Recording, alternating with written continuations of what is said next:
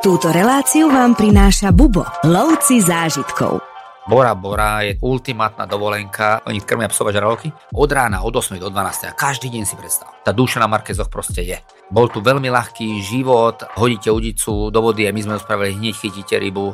Ja som sem prišiel, nečakal som nič a zrazu vidím naozaj najkrajšiu koloniálnu stavbu, čo som videl, tak som videl práve tu na Gambieroch. Už sa z toho ostrova nikdy nikto živý nedostal.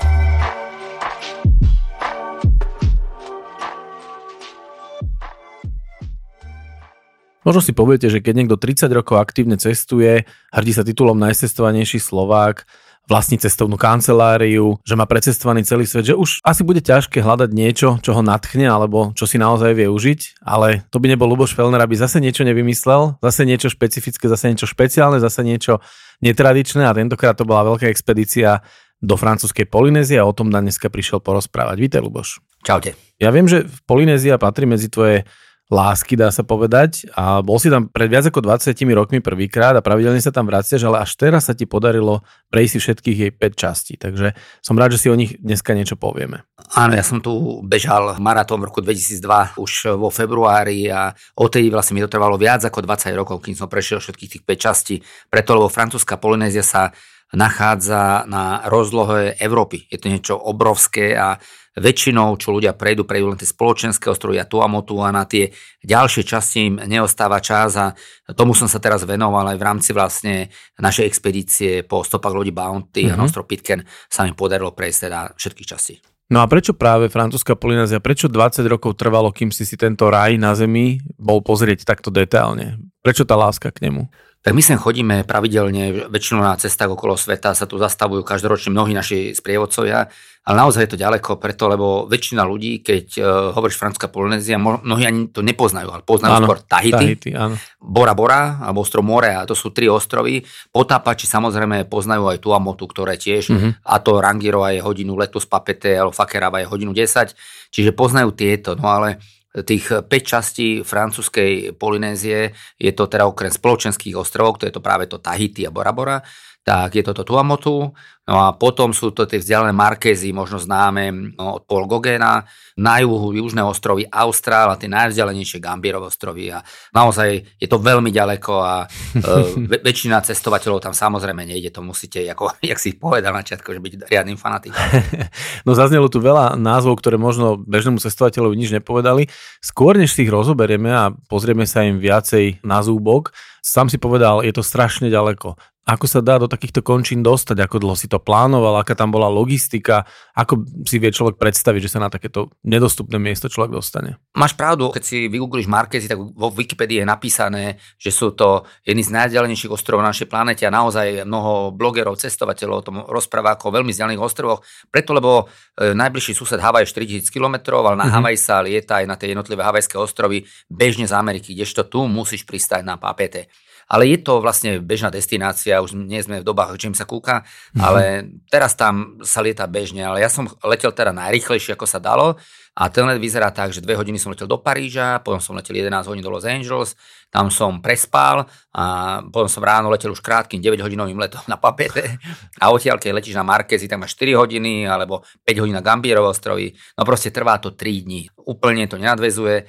a naozaj je to, je to extrémne ďaleko, máte otrasný časový posun a je to ťažké. Ďalšia možnosť je letieť cez Tokio, lebo tam sa to lieta pravidelne, ale hore dole Tokio, alebo naše cesty okolo sveta letia vlastne na Nový Zeland a z Oaklandu je to 3 a niečo hodinový let, čiže je to vlastne kvázi blízko. Toto je ďalšia možnosť a raz do týždňa jeden lieta geniálny let a to je Havaj, Tahiti a my aj taký zájazd máme. Spájame vlastne Havaj s francúzskou Polynéziou a to je podľa mňa dobrý typ. U tohoto ešte jedno také, že do Franskej Polynézie je to vlastne Európska únia. Čiže ja som chcel pečetku do pasu, nedali mi ju, lebo na čo, keď som, keď som tu, ale letíte cez Los Angeles a není to často na letenke. To je zaujímavé, že tam je napísané, že máte Paríž, Papete, ale vy zostanete v LA a keď zostanete v LA, musíte mať estu, Áno. alebo musíte mať víza. Bacha na to, lebo niekto, kto ste bol v tých takých tých krajinách, dokonca aj na Kube, musíte mať víza teraz a tie trvajú dlhšie. ESTA vám trvá deň vybaviť, povedzme, ale víza môžu byť problém, takže bacha na to. ESTA je elektronická autorizácia a toto všetko samozrejme píšeme pod týmito zájazdami, takže s vízami a so všetkými náležitosťami vieme poradiť a tieto informácie sú aj uvedené pod každým zájazdom, to len pre informáciu. No už si spomenul, že Tahiti je v podstate známy názov a francúzska Polynézia menej, ale o Tahiti každý vie, že to je taký raj na zemi Čím to je raj, prečo to je raj, alebo možno, že vysvetlí ten rozdiel medzi francúzskou Polynéziou a ostrovom Tahiti. Naozaj každý vie, že Tahiti, to je také všeobecne e, známe, že je to raj na zemi. Ale možno je to tým už, že teraz sa to stáva možno Bora Bora s tými hotelmi nad vodou a naozaj, e, že ja som prešiel asi všetky tie známe destinácie od Maldiv, Seychelles a tak ďalej a sa k tomu dostaneme naozaj, že Bora Bora je podľa mňa rajo na zemi dnešných e, turistov, mm-hmm. luxusných turistov, ale Tahiti bolo tým rajom a bolo to odčias vlastne toho admirála Antonia Bugavila, to bol Francúz, ktorý prišiel a keď videl otvorenosť tahyťaniek a ich krivky a sexuálne praktiky, tak o tom rozprával v parížských kluboch a aj keď bol ten Paríž zhýrali, tak všetci otvárali oči a podobne to bolo začias kapitána Kuka, ale myslím, že najviac tomu práve prispeli zbúrenci na lodi Bounty, mm-hmm. ktorí 5 mesiacov boli na Tahiti a keď mali odísť, boli to takí elitní námorníci, tí najlepší námorníci a vysadili svojho kapitána pod taktovkou Fletchera Christiana, mladého, bohatého aristokrata, by som povedal, z top rodiny, sa rozhodli, že oni ostanú v tomto raji, kde je lepšia klíma ako v Británii.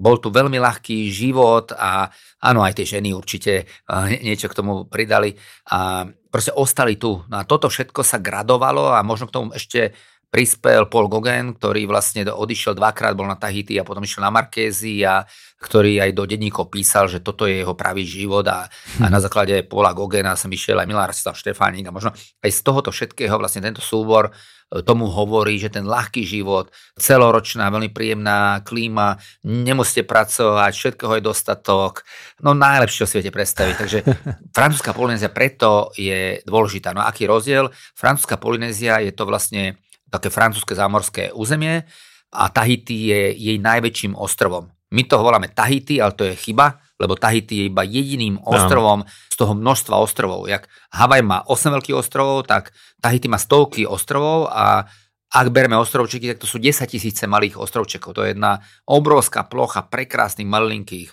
ostrovov.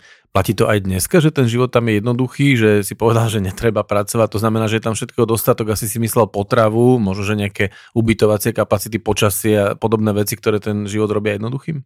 Tak začias e, Jamesa Cooka a vlastne zborov na Bounty, čiže e, to 18. storočie v Británii je chladno, sichravo. Človek musí sa veľmi snažiť, aby niečo si zarobil na potravu.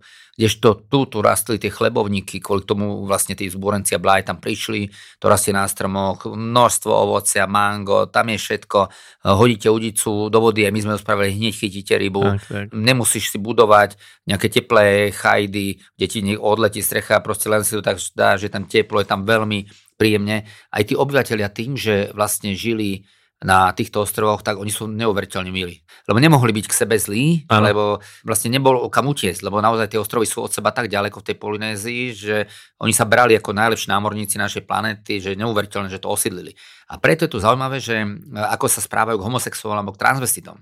Oni to tí Polynézania berú ako keby to bol, že tretí rod a sú tu absolútne akceptovaní. Ja som mm-hmm. nikde na svete nevidel toľko takýchto homosexuálov, transvestitov, volajú to, že mahu, alebo raje raje. A je to tam absolútne všade, lebo znova, že niekde v Afrike ich vedeli vypúdiť z kmeňa. A on mhm. odišiel mm-hmm. niekde preč, povedzme. No ale tu nemáš kam odísť. Tu keď človek ide na more, tak vlastne je mŕtvy. Takže to nechceli spraviť. Ten naopak ich včlenili do spoločnosti pred stovkami rokov. Sú to ľudia, ktorí sú považovaní za čosi viac dokonca a sa hovorí, že keď chceš mať dobrú svadbu alebo nejakú dobrú oslavu, daj to robiť tomuto mahu. Aha a sú dokonca súčasťou mytológie. Proste tí ľudia sú dobrí ku všetkým.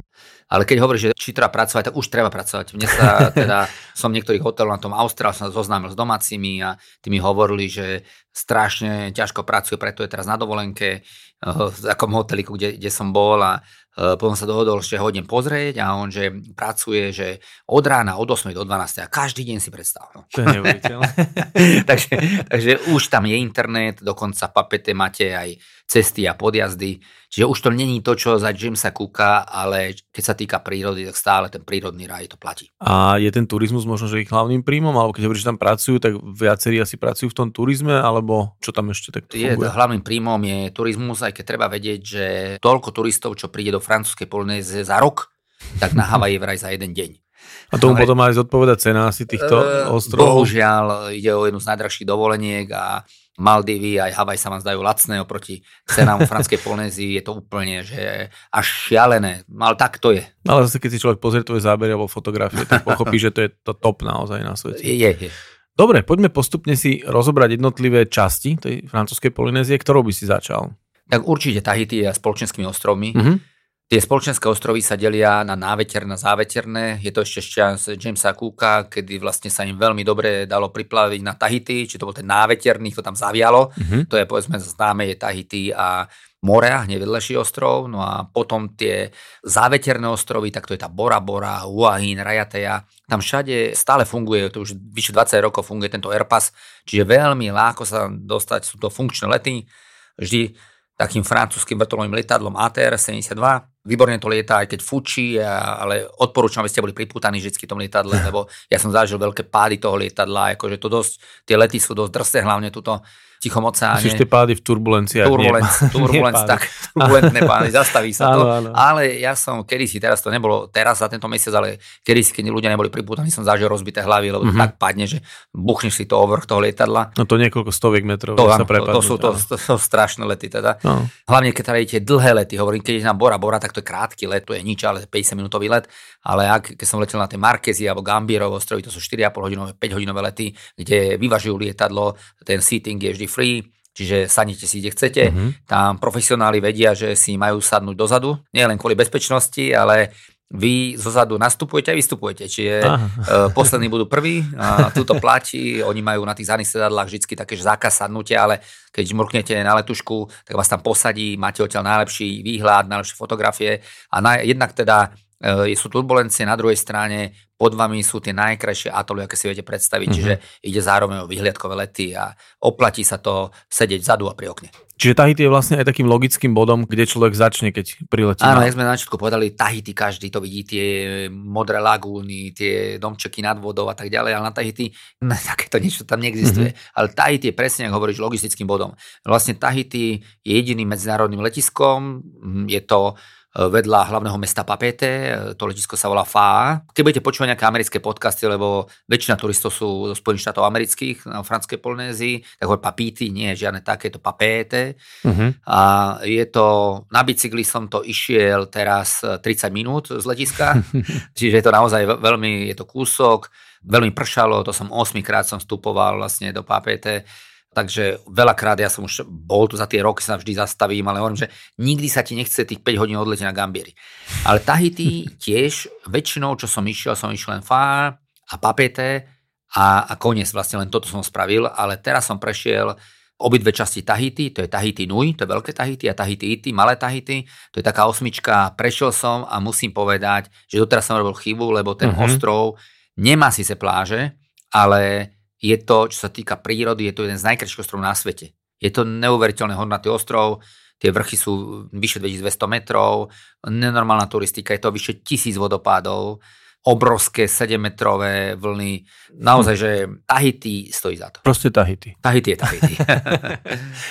Čiže neoplatí sa len prísť a utekať na ďalšie časti, ale oplatí sa pozrieť si aj Áno, aj okrem, okrem papiete, kde vlastne každý vám píše, tam máte to marše, ten trh a večer si dáte v taký rujec také tie autička, ktoré odklapajú steny. Lebo to je zaujímavé, že na Tahiti vzniklo aj tieto bungalovy nad vodou, tam to vzniklo, mm-hmm. potom to presunuli inde, aj tieto autička, tie futreky, tak to mm-hmm. vzniklo tiež tu a ja spamätám v roku 2002, že tam sme veľa jedli a toho bolo plno.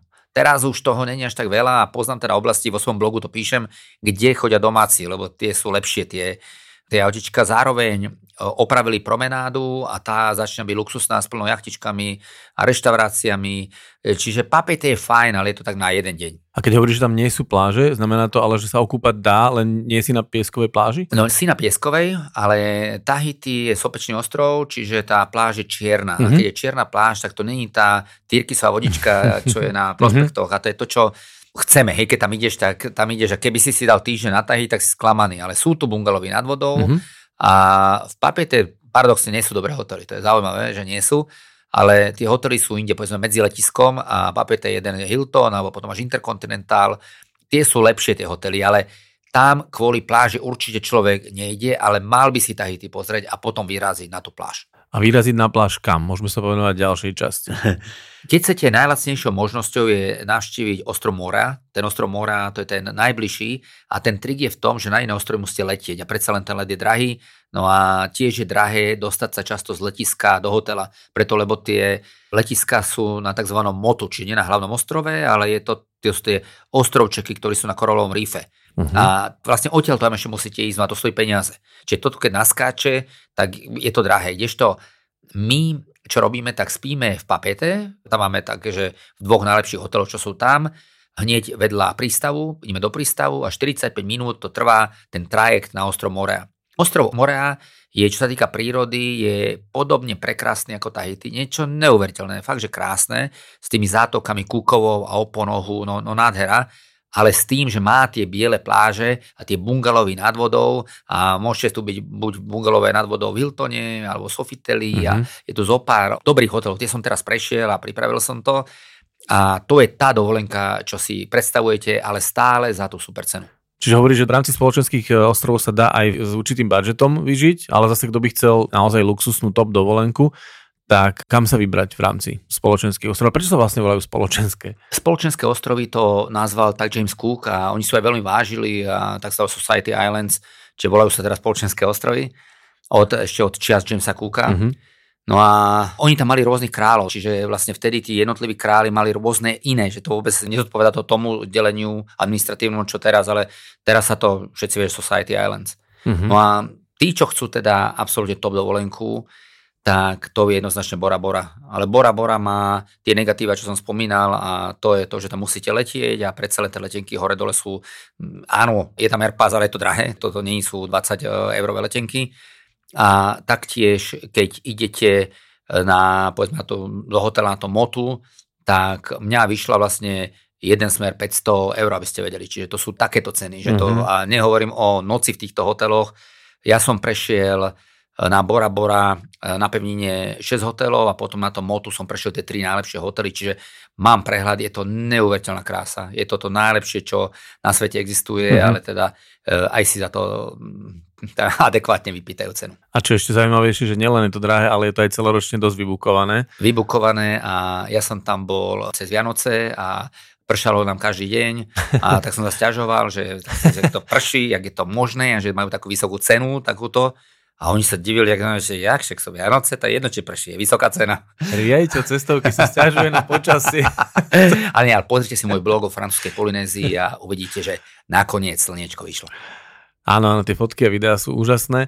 Čiže nedá sa tam rátať s tým, že treba odchytíš si nejakého domáceho, ktorý má lodičku a povieš mu, že ja chcem ísť na ten ostrov a on ťa za smiešnú sumu nejakú zoberie, to tam asi nefunguje. Ak sa vyberiete na Gambierov ostrovy, Markézy, Austrál, o tých ostrovoch, kam naozaj turisti absolútne nechodia, tak tam ešte áno. Mm-hmm. Každopádne treba vedieť, že keď chcete vyvidieť tú dušu Polynézie, buď idete teda na nejaký festival, ktoré sa konajú aj teda v Papete, alebo ja som bol teraz e, po 12 rokoch sa konal na Nuku Hiva na Markézach, alebo idete proste inde, lebo Havaj, Franská Polynézia už e, nie sú tou kultúrnou baštou Polynézie, to treba ísť na Samou alebo mm-hmm. Tongu alebo na také zapadlé ostrovy Kúkových ostrovov a tu už netreba rátať, že prídete na Bora Bora a je tam nejaký rybár, ktorý vás niekde odveze. to je zase tvrdý, tvrdý biznis a mm-hmm. funkčný biznis na druhej strane, hej, že to všetko funguje, ale je to naozaj, veľa to stojí, ale aj na Bora Bora existuje kemping, existuje, či môžete tam mm-hmm. dobre vlastne stáť, dá sa tam. Mm-hmm. Alebo sú tam, ja som prešiel aj také, že trohvičkové hotely a t- veľmi dobre, čiže ja som to vlastne pre našich klientov pripravil a sú naozaj, že ako nejaká peťka na Havaj, tak vyzerajú, že výborne, ale bol som aj na more, som bol v štvorke a tá bola zatuchlá, to neodporúčam. Uh-huh. No toto všetko sa dá dočítať práve v tvojom blogu, ktorý si tradične aj dáme do odkliku po tento podcast. Kam by sme sa pohli potom ďalej zo spoločenských ostrovov? Najbližšie kam, e, druhou vlastne časťou francúzskej Polynézie, kam turisti odletia, býva Tuamotu. To preto, lebo je už e, vlastne vyše 20 rokov, čo sem chodím, je v tom Airpase zahrnuté a je to hodina letu z Papete na uh-huh. vlastne a to ktorý je najväčší z celého vlastne Tuamotu alebo potom na Fakerava, to je hodinu 10, tam ten atol, tá lagúna je pod patronátom UNESCO. Čiže uh-huh. áno, je to raj pre potapačov. Uh-huh. Tuamotu, to vyzerá trošku ako Maldivy, je to proste úplne tie atoly, že žiadny kopček, čiže tak, jak je spoločenské ostrovy, majú tie krásne kopca, to je vlastne to krásne na, e, na Tahiti, na more a na Bora Bora, kvôli tomu sa tam chodí, hej, že vlastne Bora Bora sa hovorí, že je to ako keby ste mali mix medzi Maldivami a Seychellami spolu, uh-huh. ale lepšie. No, mm. kdežto Tuamotu je ako Maldivič, že je to rovné, ale prekrásna vodička, aj keď väčšinou tam není také e, tí bungalovy nad vodou prekvapujúco, ale skôr sú to také penzióny pre potapačov. Čiže mm-hmm. Tuamotu sa nachádza na obrovskej rozlohe, to je vyše 850 tisíc km štvorcových. To je 17 krát Slovensko. Mm-hmm. Ja som teraz napríklad pristál tento rok na takom, že Hao sa to volá, to je, on má aj prezivku, ten atol, že Harfa, Vyzerá to ako tvar harfy, krížom je to cez lagunu 50 km. Čiže viete si na tom Tuamotu postupne vyberať. Problém je tam to, že tam žije veľmi málo ľudí, lebo je tam málo vody a boli to väčšinou takí rybári. No a teraz sme začali, bola to prvá teda časť, kde začali produkovať tie čierne tajské perly, takže tým mm-hmm. je ešte tu a to známe. Prečo hovoríš, že to je problém, že sú tam nejaké nedostupné služby, alebo čím je to problém? Áno, tým, že tam není voda, tak vlastne preto tam nevznikajú tie hotely. Tu a to by bolo krásne, si vždy predstavím, že raz tam pôjdem na 3 mesiace jachtičkou jazdí medzi tými, tými to, že tak. To by si nevydržal, ako ťa pozná. Ale mám teraz vlastne takú partnerku, máme už od tej čas, keď som behal ten Tahiti Nui Marathon, tak je tam stále, ona je pôvodom švedka a stále tam bá, ona jachtarka. Spí na jachte a chodí uh-huh. a mhm. stále mi hovorí, že na tú Tuamotu, že nevie ísť, preto lebo za prvé tie vetry sú oproti uh-huh. a je tam strašne veľa korálov, čiže sú to také ostrovy, že kedy si ich aj nazvali, že sú to ostrovy, ktoré sú, že vás ničia. Neznašali ich tí starí námorníci, tam je toľko, proste nedalo sa to prekľúčkovať.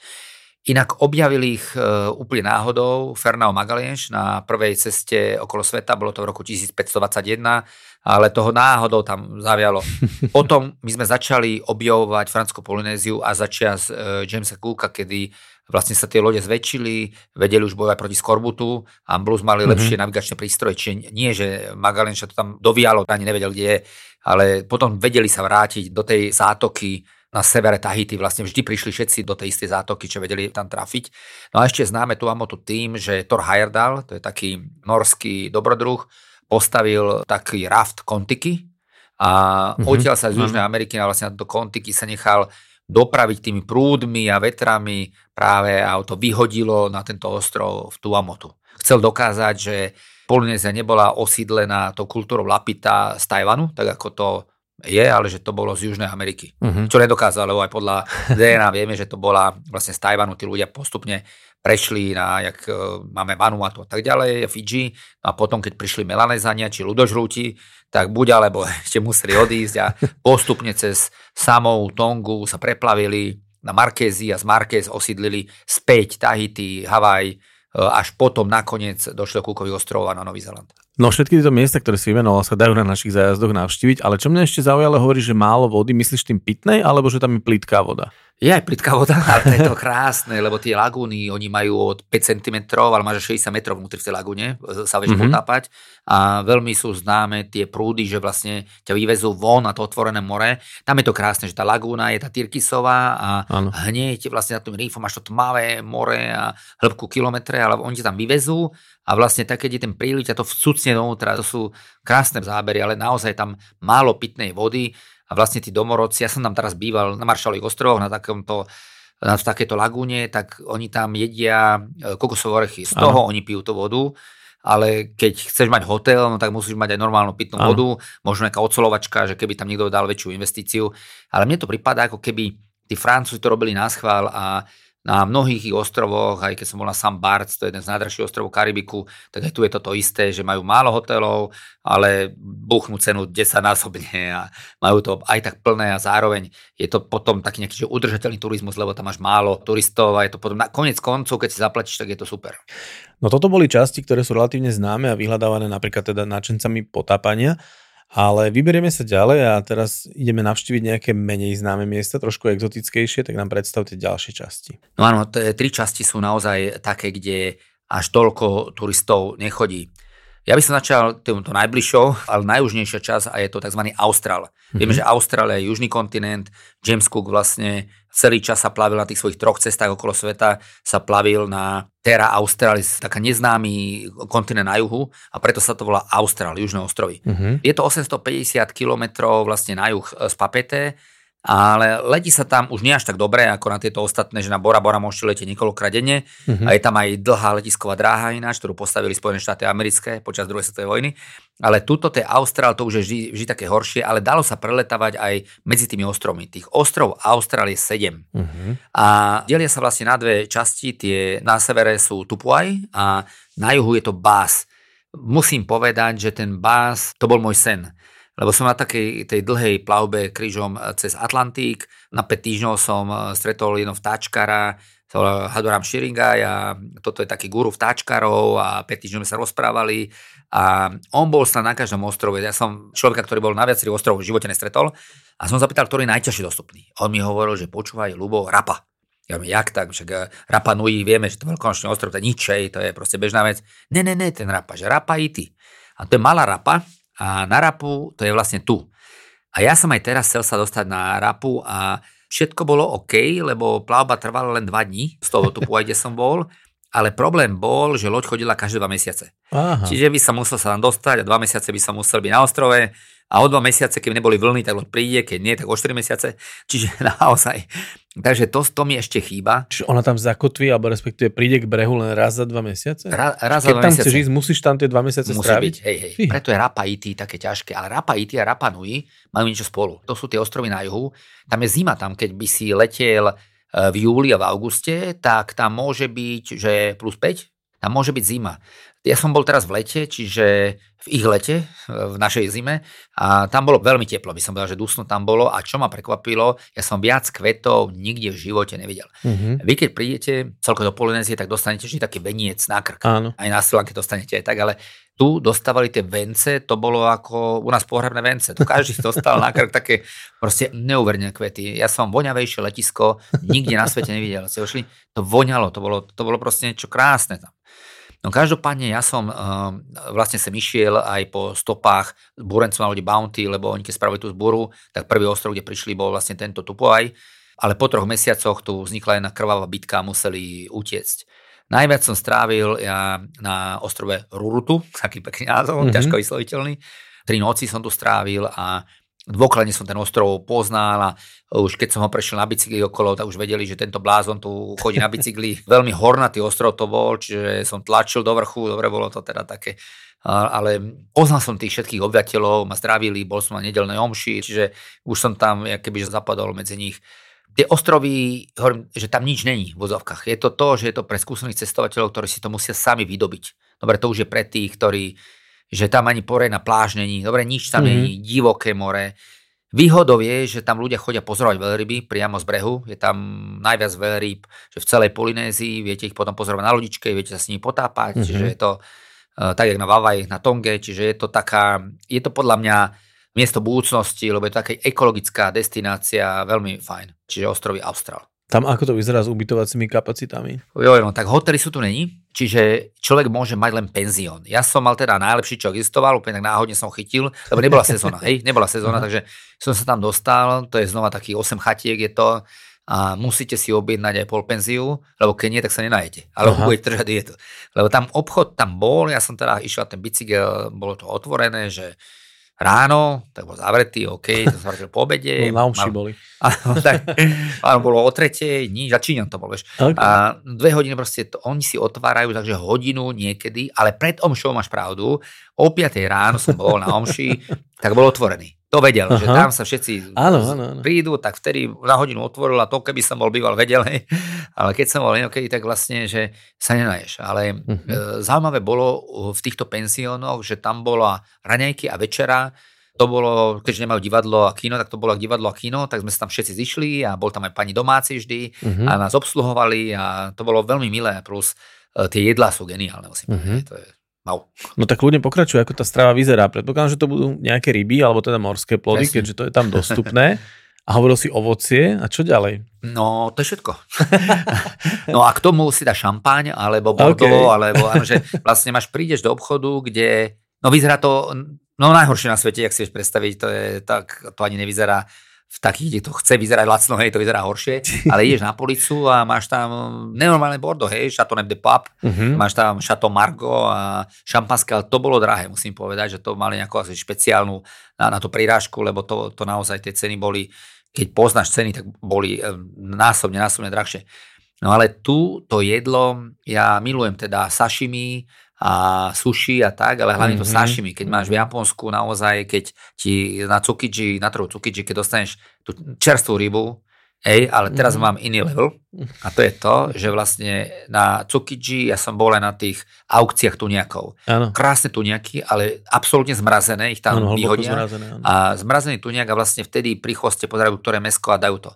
Len tu máš to isté až na to, že to nie je zmrazené. Mhm. Že oni to vyťahnú, ty si priamo na trhu, tam to proste najlepšie meso, potom to hážu z toho, hodia to dole, tam, je, tam sú žraloky, normálne, tam Mhm. to jede žraloky, oni krmia psové žraloky a vlastne dostaneš to sashimi priamo. Ale čo je tie brincové halušky francúzskej Polynézie, teda to národné jedlo ich, sa volá poisson cru a to je surová ryba. Je to niečo, kto pozná Peru a Chile a pozná to ceviche, čo je vlastne eh, surová ryba marinovaná v limetke, tak tu je to niečo podobné, že je to surová ryba marinovaná v limetke, ale k tomu je veľmi veľa zeleniny a plus je to v kokosovom mlieku. Mhm. A musím povedať, že ja som nadšený. Ja som to jedol najprv teda na obed, na večeru a potom som to jedol aj na raňajky. Ja som jedol vlastne len to. To bolo tak dobré a moja dcera neznaša ryby, potom za mňou došli, neznaša ryby, a, ale toto mohla. Lebo Aha. to aj tí, čo nemáte radi ryby, tak poasom krú vám chodiť bude. Chcel som sa spýtať, aké tam majú prílohy, ale v podstate spomenul si zeleninu, čiže aj zelenina sa tam dá To dopestovať? je tak, že podľa mňa, keby ti zavreli oči a vysadia ťa niekde na niekde a ty ochutnáš prvé sústo, ty vieš, či si v britskej kolónii alebo si vo francúzskej kolónii. Hneď. A je to tým, že si dáš bagetu, ktoré sú všade prítomné, ale proste, že to má chuť. To francúzske kolónie sú neuveriteľné. To proste chutí a oni tam vária geniálne. Často som bol v takej zašilej reštaurácii a som myslel, že to je lokálna a potom vyšiel biely kuchár, francúz nejaký. Áno, že často oni idú žiť do týchto oblastí, lebo chcú mať kľud. Podobne ako Gogen, keď odišiel, že chcel žiť v raji, tak oni tiež tu žijú a pracovná doba, ak som ti hovoril, tak 4 hodiny denne zvládnu robiť, no je to menej ako v Paríži. Takže Mhm. je to, tá strava je výborná a mali tam veľa zeleniny.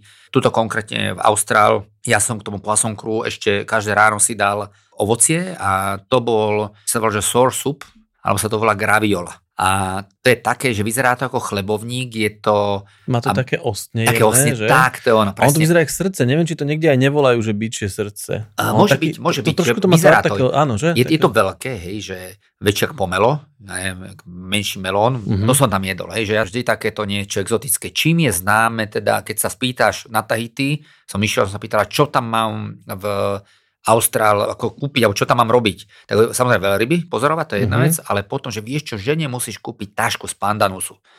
A pandanus to sú také rastliny, to rastie pri mori, to má také korene, môže to aj zaliať voda, že tomu to nevadí a oni z toho vedia pliesť košiky, Mhm. čiapky a to a oni známi sú, že teraz keď to viete, keď sa máte ako známeho na Tahiti, spýtate sa ho, tak ti povie, že áno, Austral jednoznačne, Ruru, tu, tu boj. Mhm. A oni ten klobúk spravia tak, že ten klobúk ti vydrží doživotne, ak sa hovoril panamský klobúk, ktorý teda robili v Ekvádore, ale ano. proste, že je to kvalitné. No a tie klobúky, čo je tu zaujímavé, že hore majú dieru a tam strašne fúčalo. A naozaj taký normálny klobúk by ti odfúklo. Ale keďže to má Aha. dieru hore, tak si to nasadíš hlbšie a tým pádom by ti muselo odfúknuť hlavu.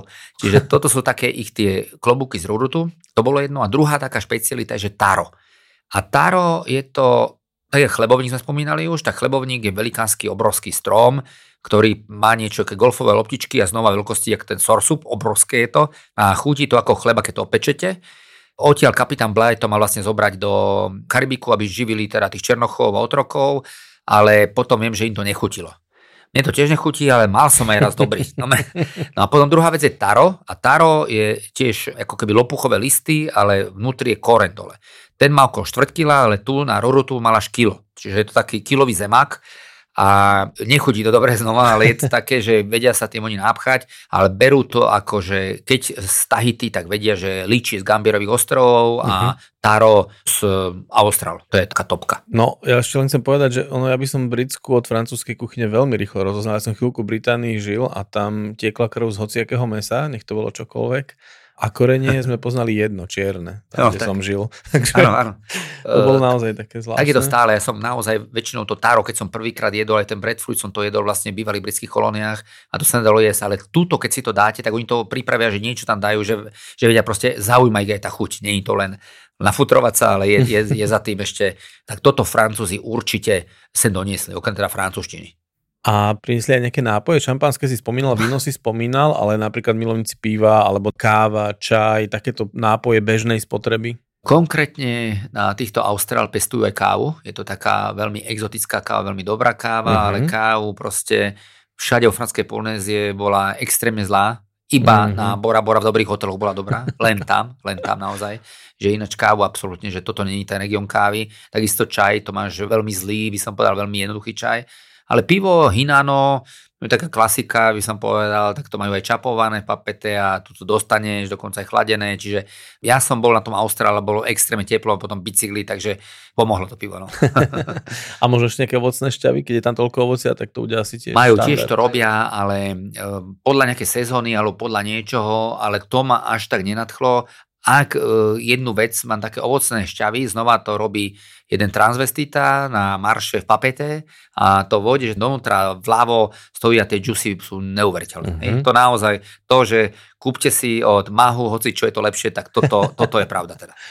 Čiže toto boli ostrovy Austral a vyberme sa teda do ďalšej časti francúzskej Polynézie. Markeské ostrovy. to už ideme ešte do väčšej exotiky, keď tieto ostrovy sú prekvapujúco veľmi známe a to zrejme kvôli Pólovi Gogenovi, dobre, ktorý vlastne je tu pochovaný. Ja keď som sem prišiel, tak som to mal dosť naplánovať, chcel som letieť na ten festival, ktorý sa koná raz za 12 rokov a zrušili mi let. Takže zrušili mi, Zrušili mi let, som prišiel na letisko o nejakých 6.30 ráno a hovoria, že som dal letenku, som mal letieť o 9.00, že no už váš let išiel 5.45, hovorím, jak to? No a došlo mi o 15 minút, mi došla ako aj správa, že oh. váš let bol posunutý, či došlo o 2 hodiny potom, jak odletel, mi došla správa, no, že mi premenujú let. Tak to vyzeralo celé zle, ale nakoniec som teda tam odletel a je to veľmi dlhý let, len treba si dať pozor proste, že keď plánujete takéto cesty, tie aerolinky tam neletia každý deň a môže byť ten problém. Plus teda áno, bol festival, tak evidentne ma preloboval niekto iný, dobre, lebo tam všetci domáci vlastne leteli a bola to veľká, naozaj veľká vec. Uh-huh. Každopádne tie Markezy, oni sú vzdialené od Papete 1400 km a práve o týchto ostrovoch sa dočítate, že sú jednými z najzdialenejších na našej planete. Sú naozaj ďaleko a oni sú pod, od Oaklandu sú 5500 km, alebo od Južnej Ameriky od najbližšie sú 4200 km. Uh-huh. To sú obrovské vzdialenosti, sú to ostrovy, nikde nikto by som povedal. Uh-huh. A je to 15 ostrovov a tie sa delia vlastne na Severné Markézy a Južné Markézy. Tie južné to je ostrov Hivaoa a tie na severe to je Nuku Hiva. A vlastne na tom ostrove Nuku Hiva tam je aj e, hlavné mesto Tajohae a tam vlastne som strávil gro svojho času a práve lebo tu sa konal na Nuku Hiva sa konal ten festival. Je to extrémne zaujímavé, čo bolo pre mňa prekvapením, že sa chcú otrhnúť od uh, franskej Polynézie, uh-huh. respektíve na Tahiti je veľmi silná politická klika, sa dá povedať, ktorá sa chce otrhnúť od Francúzska. To preto, lebo Bora Bora sa im darí, majú peniaze a myslia si, že to tak dobré, ale kdežto Markézy sa chcú otrhnúť od Tahiti, ale chcú ostať s Francúzmi. Čiže je to, je to taký chaos, ale Išiel som na letisko vyše hodiny, bola cesta z letiska tam, kde ja som bol ubytovaný a ma viezli, ja som sa rozprával, že čo povie na Tahiti a že hrozní sú, neznáša ich a tak a hovorím, že prečo? Ako zauvažuje, že nevie. ale, ale vlastne, že v tej rodine proste sa neznášajú a koho som sa opýtal, neznášajú Tahiťanov. A tam je zaujímavé to, hm. že Oni sú vo franskej Polynézii, ale ten jazyk, oni si nerozumejú ani slovo. Uh-huh. Tá markeščina je viac podobná Havajčine, čiže je to tá časť za Gambierovým ostrovom, ale jazykovo sú úplne iní. Sú to ľudia, ktorí sú známi, že si udržávajú svoj jazyk. Povedzme na Tahiti sa väčšinou medzi sebou rozprávajú francúzsky, kdežto Markézania sa rozprávajú markésky. Uh-huh. Markézania sú tí, čo e, vyrezávajú sochy, sú veľmi známi tým sokárskym umením. Sú to tí, keď chcete, tetovanie je z Polynézie. Ano. Ale keď chcete najlepšie tetovanie na svete, sú to markezania. A rôzne, povedzme, na Samue boli tetovaní od bokov dole po nohách. A podľa tetovania človek vedel, ano. ku ktorej rodine, k tej Aiga patria. Ale tu markezania sú potetovaní od palca na nohe až hore po čelo. Uh-huh. Komplet, aj celé tváre, hej, že to je najväčšie tetovanie a doteraz, keď chcete dobrú tetováž, väčšinou to je na Moreji alebo na Tahiti, ale je to Markezan. Sú veľmi zvláštni, sú úplne iní a práve preto som na ten festival išiel, lebo ja hovorím, že festivaly sú univerzitou cestovania, ale musím povedať, že niečo to má do seba a tie Markezy ma uchvátili. Bolo to niečo úplne iné, čo som čakal. Cestovateľské rady, tipy, prehliadky miest či kvízy. Každý deň nový blok z pera najcestovanejších Slovákov. Klikni na bubo.sk lomka blog. Za čím možno sa tam ešte oplatí vycestovať okrem jedinečných ľudí? Markézy sú bližšie k rovníku ako Tahiti a keď si bližšie rovníku je tam väčšie teplo, tak ja som čakal, že tam bude tropický raj. A keď som vystúpil z letiska, tak na tých južných ostrovoch tam bola púšť, Normálna mm-hmm. púšť, normálny piesok, ak chceš predstaviť. A potom, keď som išiel krížom cez ostrov, tak tam boli ihličnaté lesy. Uh-huh. Proste ja by som to v živote nečakal niečo také ako povedzme Kaledónia, Nová Kaledónia, Nová Kaledónia viac na juhu, čiže vojče zime, ale to je pri rovníku, no nečakal by som to. Čo sa tu chodí, tak e, Markézy sa pozicionujú ako ekologická udržateľná dovolenka a turistická. Tak ako na Bora Bora som 90% ľudí boli zo Spojených štátov amerických, tak na Markézach bol 90% ľudí boli z Francúzska. Uh-huh. Sem tam nejaký Nemec, Holandian, Švéd, ale väčšinou tam boli Francúzi, ktorí už to vedia, ktorí robia vlastne tú turistiku a bývaš v takom malom penzióne a ráno ideš na trh si kúpiť rybu, nikde nikto, čiže je to taká, tiež na pláži veľa ľudí nebolo a vo vode nikto, hej, ale to ti nikto uh-huh. nepovie. A pochopil som, keď som bol na tom ránom trhu, jak krmili tie veľké žraloky, to boli veľké žraloky, ja hovorím, že to je tam nebezpečné. Že áno, že to ti odkosne nohu to nebola žiadna cedula.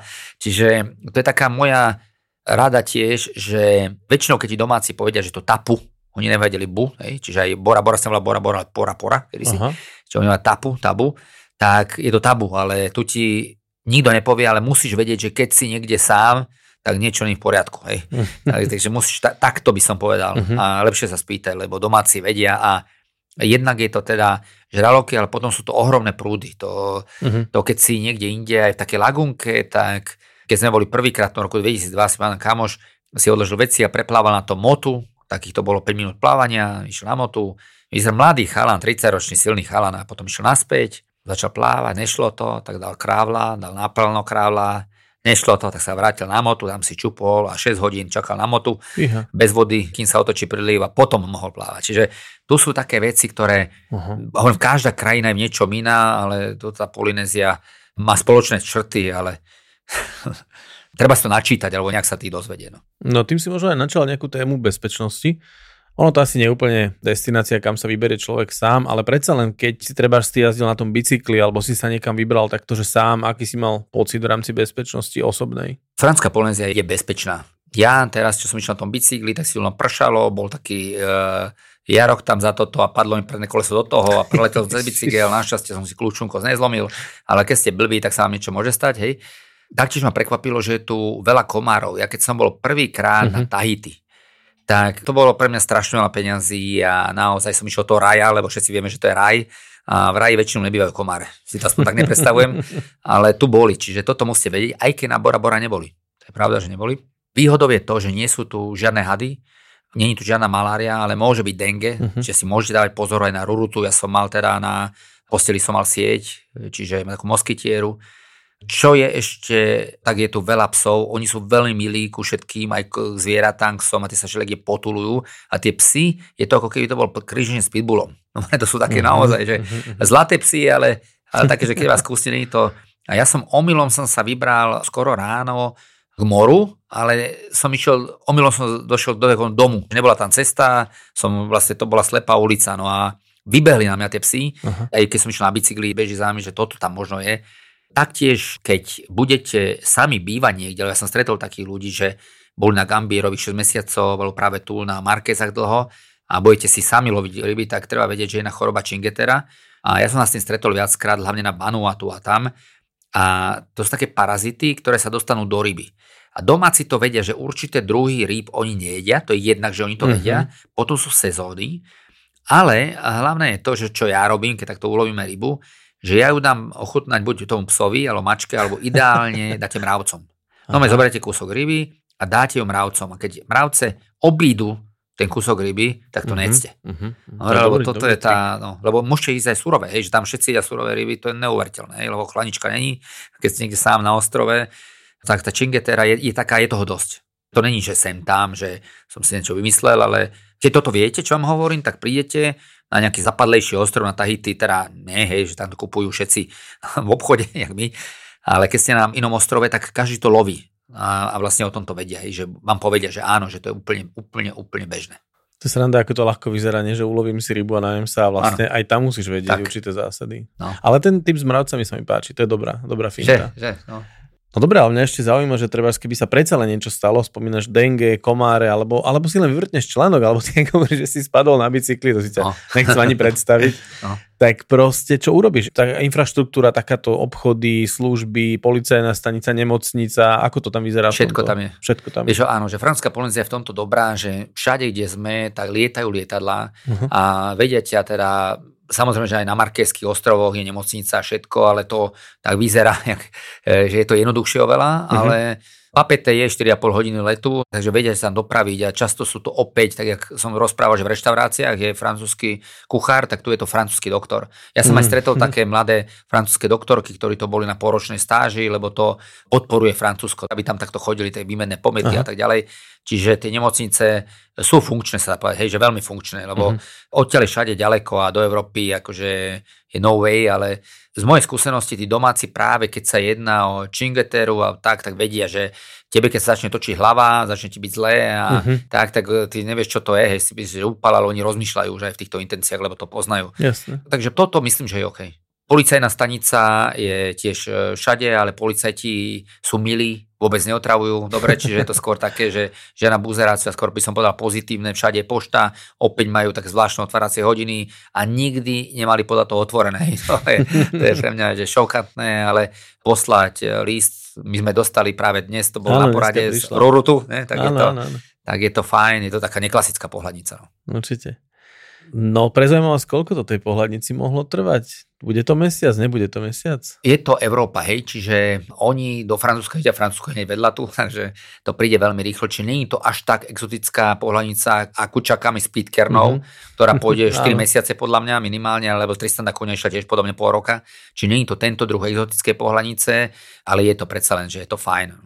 No ale ešte mi nedá nespomenúť jedného veľkého Slováka, ktorému to muselo trvať veľmi dlho, kým sa sem dostal a tým je Milan Rastislav Štefánik. Tomu sa ešte oplatí venovať. To sa to dobre spomínaš práve pri Markézách, lebo e, na Markézách bol naozaj minimum Slovákov, ale jedným z nich bol Milan Rastislav Štefánik a tie Markézy sú naozaj ďaleko, 1400 kilometrov od e, Papete.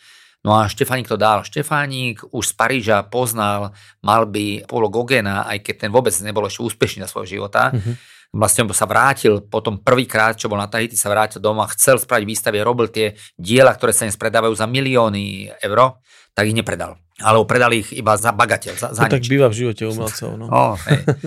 sa stanú známejšími po smrti. Áno, ale pri tom tieho diela, keď si pozrieš tie sochy na Markézách, tie také tie kubistické tvary, tak naozaj tí Markézania boli stáročia pred Picassom a pred Gogenom, že on to vlastne odtiaľ zobral.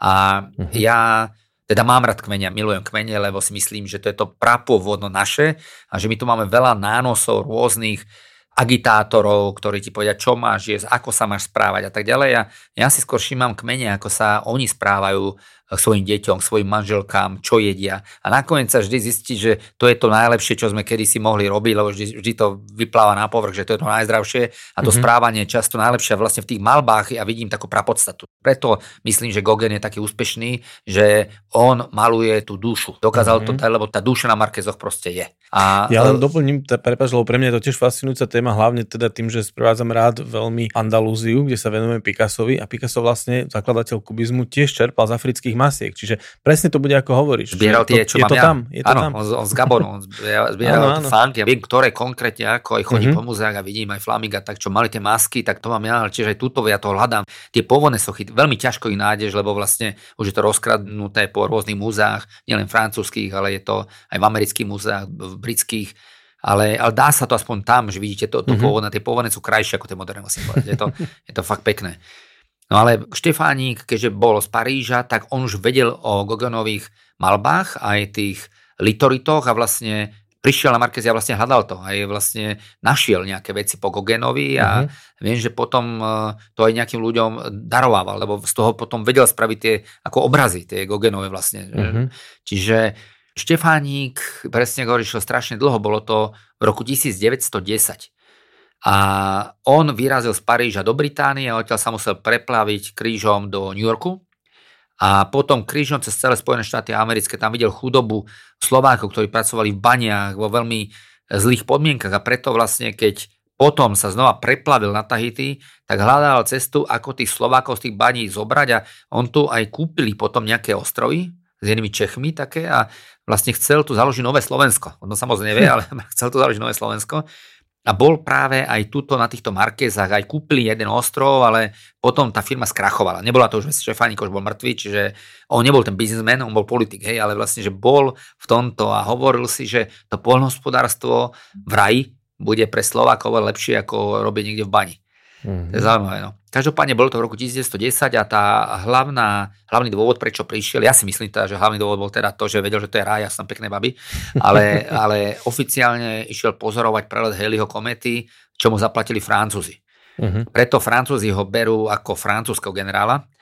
A ja keď som teda ho chceli spozrieť, lebo nad papete je jeho pomník, a tak nevedeli vlastne, e, prečo tam chcem ísť. A mesiac predtým mi Andrej Malečík písal, že sa tam nedostal a už je to ťažké, ja som sa tam kedysi dostal, ale teraz to bolo ťažké, no a ja som vlastne tejto Izabel napísal, že tam chcem ísť, ona tam išla, povedala, že ne, to je armádny pozemok, že tam sa nedá ísť, tak som jej druhýkrát volal som jej, že ja tam musím ísť. A som vysvetlil, kto to je, takže ona to potom naštudovala a hovorí, že ona bola prekvapená, že ona o tom nič nevedela. Aha. Každopádne som dostal povolenie a za posledný mesiac som bol jeho pomníku trikrát s rôznymi ľuďmi, som sa tam potom dostal a keď som išiel prvýkrát, som tam poupratoval a ten pomník je ináč veľmi fajn a je to na mieste, kde on vystaval jedno observatórium, ktorého chcel pozorovať heliokometu, ale podobne ako James Cook chcel pozorovať prelet Venuše, tak to nevidel, lebo bolo zaťahnuté, tak aj on mal zaťahnuté, čiže nič nevidel, ale bol známy ako, ako človek, ktorý sa rozprával s hviezdami a nafotil tu prvý ženský akt. No to bol jeden romantický, vzdelaný, elitný človek, ktorý bol uh, veľkým cestovateľom Štefánik. Ja som o ňom napísal uh, s Mírom Musilom zaujímavý blog, tak vás pozývam, keď máte Štefánik cestovateľ, tak si tam nájdete aj veľa fotografií, aj vlastne to video tohto pamätníku. Nemusíte ho pracne hľadať, lebo opäť si ho dáme po tento podcast. Ale toto miesto môžete takisto aj navštíviť prostredníctvom našich zájazdov. No ale poďme teda na poslednú časť francúzskej Polynézie a to je... To sú Gambierové ostrovy. Gambierové ostrovy sú naozaj ďaleko a Markezy sú ešte ako tak známe, ale Gambieri, to je vlastne geografické pokračovanie Tuamotu, ale je toto najďalej sú, najvýchodnejšie, sú najmenšou časťou, najmenej ľudí tam žije. Tam už vlastne nie je dôvod, aby tam človek išiel, je to veľmi drahé, tie lety sú veľmi drahé, málo kedy tam lieta. Pakárne som rád, teda, že sa mi to podarilo po tých vyše 20 rokoch to spraviť. Každopádne Gambieri, aj keď sú geografickým pokračovaním Tuamotu, tak Tuamotu, jak som hovoril, ploché absolútne, to je ten raj potapačov, ale Gambieri sú to vulkanické, vysoké hory, veľmi pekné a je to ten raj líčí, červeného líčí, boli plné stromy líčí, znova z toho stromu je to úplne iné, keď mm-hmm. to je niekde na trhu.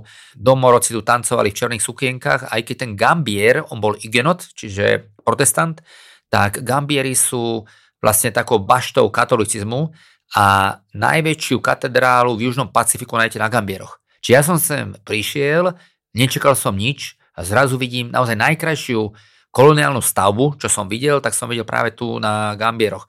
Ten, mm-hmm. ten Pater Laval, ktorý to dal postaviť, tak on bol trošku taký blázon, takú teokratickú republiku tam vlastne vyprodukovala e, týchto ľudí, ktorí nie sú zvyknutí pracovať, nutil pracovať a oni vystávali vyše 100 stavie. Hm. Čiže tiež sa chválil tým, že im spálil e, neviem, denne 60 soch takých starých, čiže vlastne on zničil celú tú kultúru.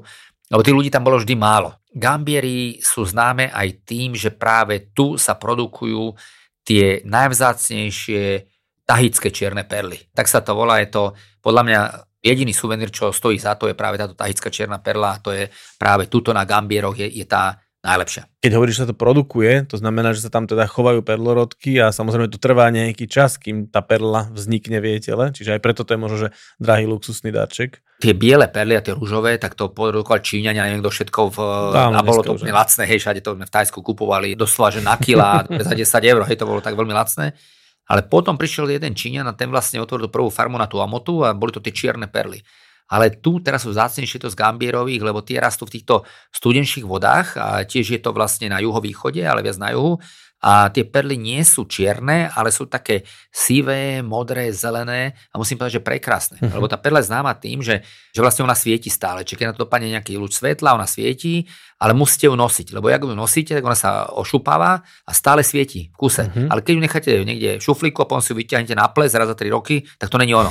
Treba ju to v prstoch trochu pomrviť, aby sa to trochu ošuchalo. Uh-huh. No, my sme chceli ísť vlastne sa pozrieť na toto, ako to produkujú, tuto na Gambieroch ale nechceli nás tam, to je taký Aha. ich biznis, čiže nechceli nás tam. Každopádne presne ako hovorí, že oni tam vkladajú niečo, nejaké zrniečko piesku alebo niečo, niektorého že umelú hmotu, okolo ktorého to ona obalí. Aha. Ale potom sú rôzneho tvaru, ale čo som si pozeral ceny, tak eh, keď si pozriete európsku, tak myslím si, že keď tu je nejaký dobrý obchodník, nás počúva, tak keď odletíte na Gambier, je to najďalej, ale keď tu kúpite také tri náhrdelníky a vrátite sa domov, tak si zaplatíte aj túto extrémne drahú dovolenku, lebo Gambier sú ďaleko.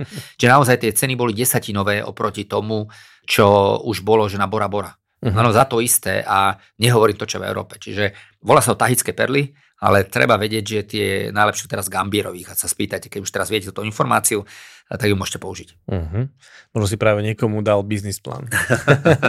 no ale kým sme ešte pri suveníroch, ja viem, že ty nie si príliš zberateľ lapačov prachu, takých tých hmm. zbytočností, ale ty máš skôr také veľmi jedinečné. Viem, že máš rád koberce, perské alebo proste ručne robené. Viem, že máš rád suveníry, ktoré majú nejakú hlbšiu myšlienku. Čo si si priniesol z tejto cesty, ak sa môžem opýtať? Ja naozaj často sa mi stane, že som niekde v dedine, v Mali a vlastne sliepky pijú z niečoho, ja to zoberiem a mám to doma, proste, že ja mám to, čo sa používa naozaj, že to, je, že to není ten suvenír ráno, že ten lesklá schoška, ale ja už som to tu bohužiaľ nikde nevidel, že tak jak v Gabone ešte som kúpil dobré veci, tak jak Picasso, to viem, že som kúpil pôvodné, tak tu už to nebolo. Čiže také tie, tieto sošky turistické, tak to nie.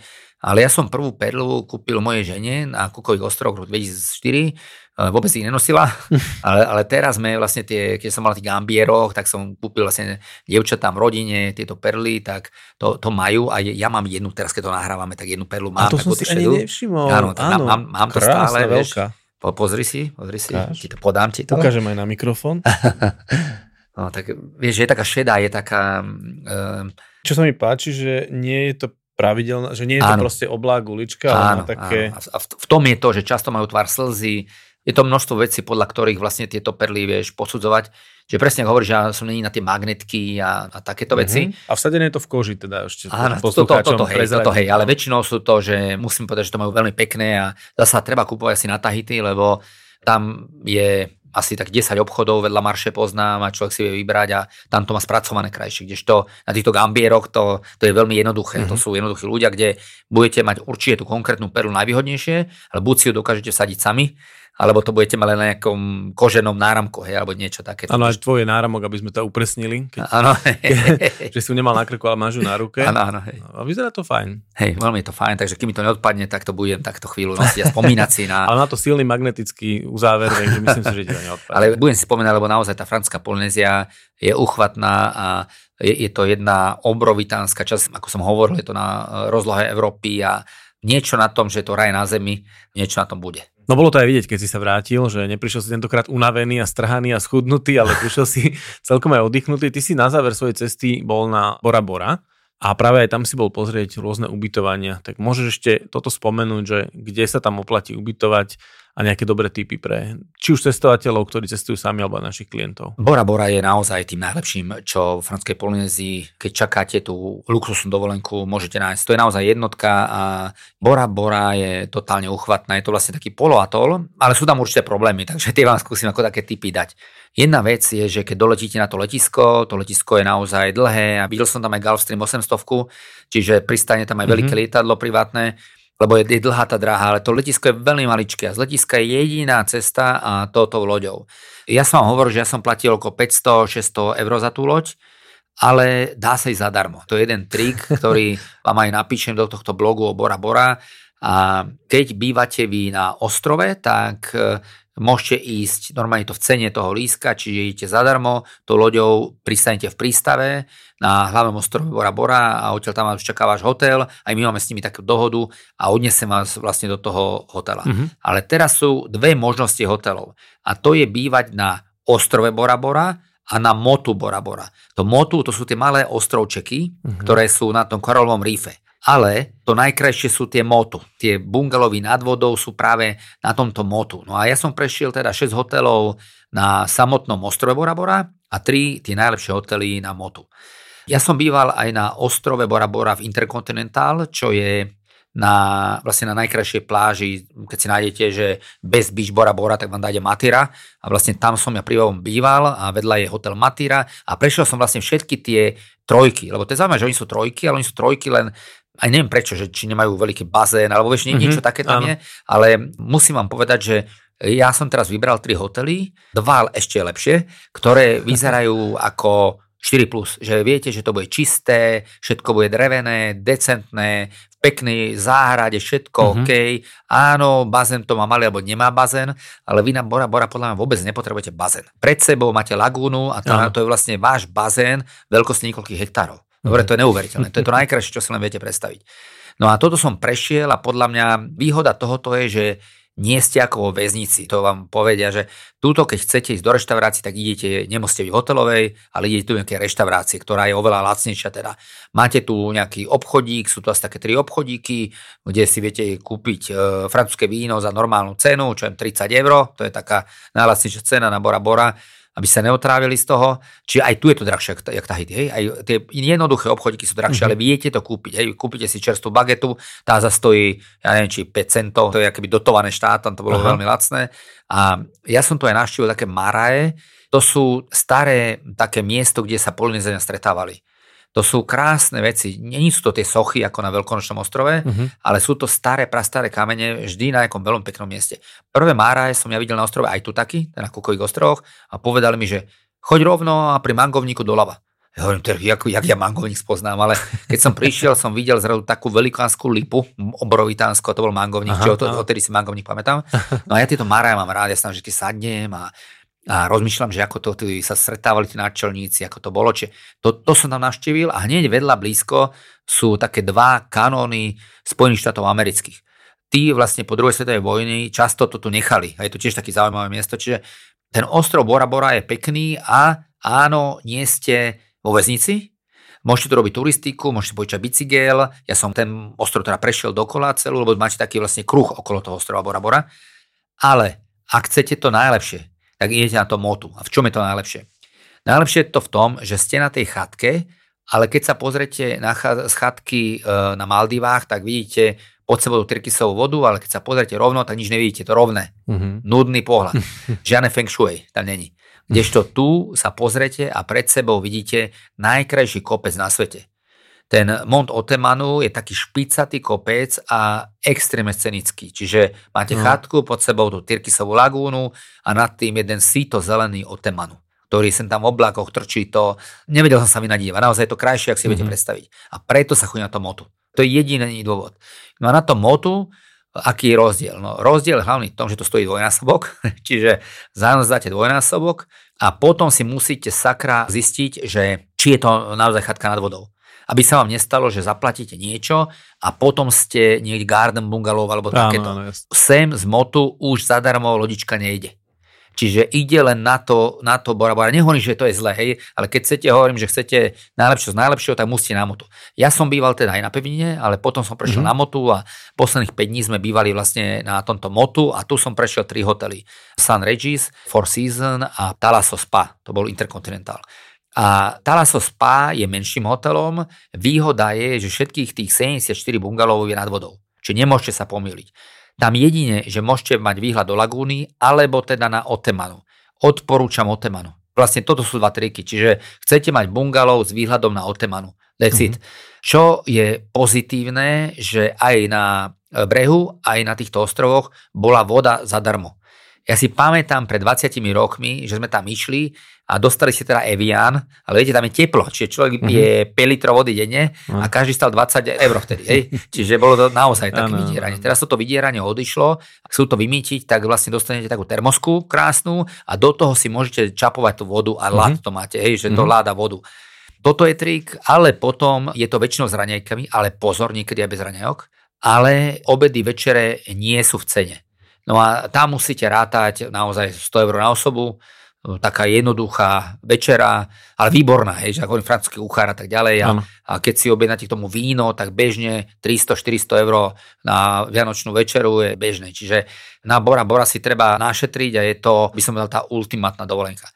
Prešiel som Four Seasons, to je najlepší hotel na celom Bora Bora, dôkladne som ho prešiel, čiže v tomto blogu, čo píšem, tak tam mám fotografie aj vysvetlené tie jednotlivé veci. Bol som aj v tej Otamana Siuda, to je vlastne na konci tých ramien, to sú tá posledná chatka, tá najväčšia mm-hmm. s vlastným bazénom a už ste ten posledný, kde bývate. Tam je len problém, že e, to musíte dlho dopredu objednať, Áno. ale tam sú jednotlivé reštaurácie venované, no je to krásne a, a musím povedať teda, že je to extrémne drahé, ale oplatí sa to tá Bora Bora je to naozaj ultimátna dovolenka a moja žena mala 50 teraz, tak ja som rád, že tento darček vyzerá mladšie, že? Áno, ale hlavne som zvedal, čo teraz povieš. No ale že toto vlastne, tá Bora Bora bola je darček na narodeniny okay.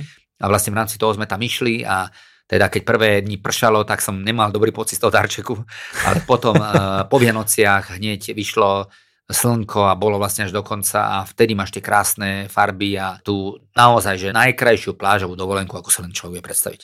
Takže si si vyželil všetky svoje ročné expedície. tak, tak hovoríš. ja tak ešte rozmýšľam, že či by nepomohlo zapáliť recepciu, že tam potom môžeš ostať navždy. To, to asi nepomôže. Takže už asi aj vieš, kde budeš tráviť nejakú diamantovú svadbu, či aké sú to všelijaké. No, no uvidíme, chcem sa tam vrátiť, lebo človek keď spozná, čo chce ísť ďalej, ale sa tam chcem vrátiť práve komu rapajty, že nie kvôli Bora Bora, ja som zase ako musím povedať, že to bolo dobré, ale ja som není ten typ plážovej dovolenky a nikdy som nebol ešte v tom istom hoteli. Proste svet je tak rôznorodý, tak krásny. Ja naozaj nechápem ľudí, ktorí sú tú istotu, na čo istotu treba skúmať, treba počúvať podcasty, kde sa dozviete pikošky, dobre, a proste podľa toho sa zorientovať. Teraz otvárajú nový hotel Westin, to si pozrite, to otvoria toto leto, to bude úplne nový, teraz je ešte zavretý, čiže možno, že tie prvé ceny budú veľmi príjemné mm-hmm. a ja môžem naozaj veľmi odporúčať Intercontinental, Talasso and Spa, to bol jeden geniálny hotel a nič mu nechýbalo, bolo to neuveriteľne, neuveriteľne milé a neuveriteľne, neuveriteľne luxusné, takže ja môžem Francúzsku Polynéziu len každému odporučiť. No a dôkaz tvojich slov samozrejme nájdú poslucháči v tých blogoch, ktoré si dáme po tento podcast. Presne preto som aj hovoril, že si ťa neviem predstaviť 3 mesiace niekde len tak sa plaviť loďkou v lagúne, pretože to by si nevydržal. Kam máš namierené najbližšie? Mám nejaké expedície, sa mi zdá, že je to aj tiež niekde, že expedície Felner, ale e, tie expedície máme že na Sokotru, tam je teraz trošku uh-huh. horúco, lebo je to v Jemene, a viete, že tam, ale je to južne, či malo by to byť OK ale mám tam aj také expedície pre rodiny s deťmi a to je podľa mňa zaujímavá cesta a to je vlastne Saudská Arábia, Bahrajn uh-huh. a je to na Veľkú noc a je to veľmi aj dobrá cena a tiež sme v Bahrajne vo Four Seasons. Uh-huh. To je mhm. lepšie ako kempinsky, lepšie, ako proste to je naozaj najlepší hotel na svete a je to teda takýto high-end, ale oplatí sa to rovnaký high-end. Idem na Kubu, čiže vy, čo chcete vidieť Kubu, ale naozaj, že v najlepších hoteloch, v najlepšej reštaurácii znova, že posúvam to trošku ďalej aby to, že všetko je dotiahnuté na základe skúseností našich sprievodcov, že ja, ja už som v Bahrane bol aj v Saudskej Arábii viackrát, takže je to proste dotiahnuté ďalej a vychytané tie špeciality, ktoré normálne si neviete, lebo je to zabukované a tak, ale to vlastne všetko bukneme dopredu a potom tie cesty majú inú roveň. No ale skôr, než odídeš, dúfam, že si nájdeš čas a prídeš nám ešte porozprávať o jednej špecialitke, ktorú si zažil na tejto ceste, ktorú sme práve opisovali, a to sú Pitcairn Islands. Veľmi rád, lebo to bola cesta, ktorá bola úplná bomba. No chystal si sa na ňu dlho a veľa si o tom rozprával, tak som zvedavý, čo nám porozprávaš najbližšie. Ďakujem za dnešok a budem sa tešiť na budúce. Do skoro počutia. Čaute. Čau.